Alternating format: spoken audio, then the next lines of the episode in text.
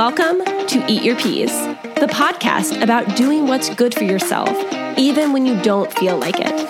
I'm Lily Rachels, and I'm serving up bite sized growth principles to help you build an intentional life. Welcome back to Eat Your Peas. So, I'm about to set off on a solo adventure. And as I was packing and kind of running through my mental list of things I need to remember to bring, I keep thinking I'll probably forget something.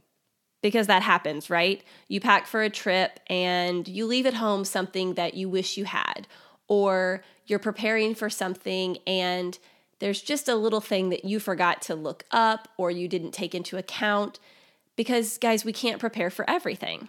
We can try, right? We can study, we can read the books, we could research things, but when it comes down to it, you can't be prepared for everything.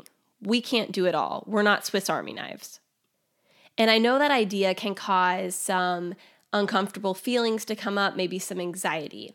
So, what helps me with this is this very simple phrase that I say to myself, and that is I cannot prepare for everything, but whatever comes up, I will handle it.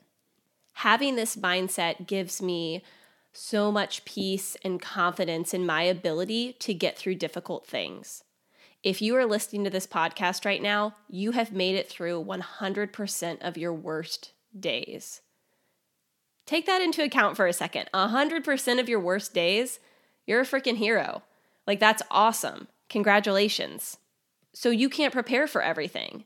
There will be things that come up in life that knock you down, that are hard to deal with. But if you take in that mindset of, I can handle it, I will get through it, it really helps calm anxiety. And I think it's a great mantra to say to yourself on a daily basis that I can't prepare for everything, but whatever comes up, I will handle it.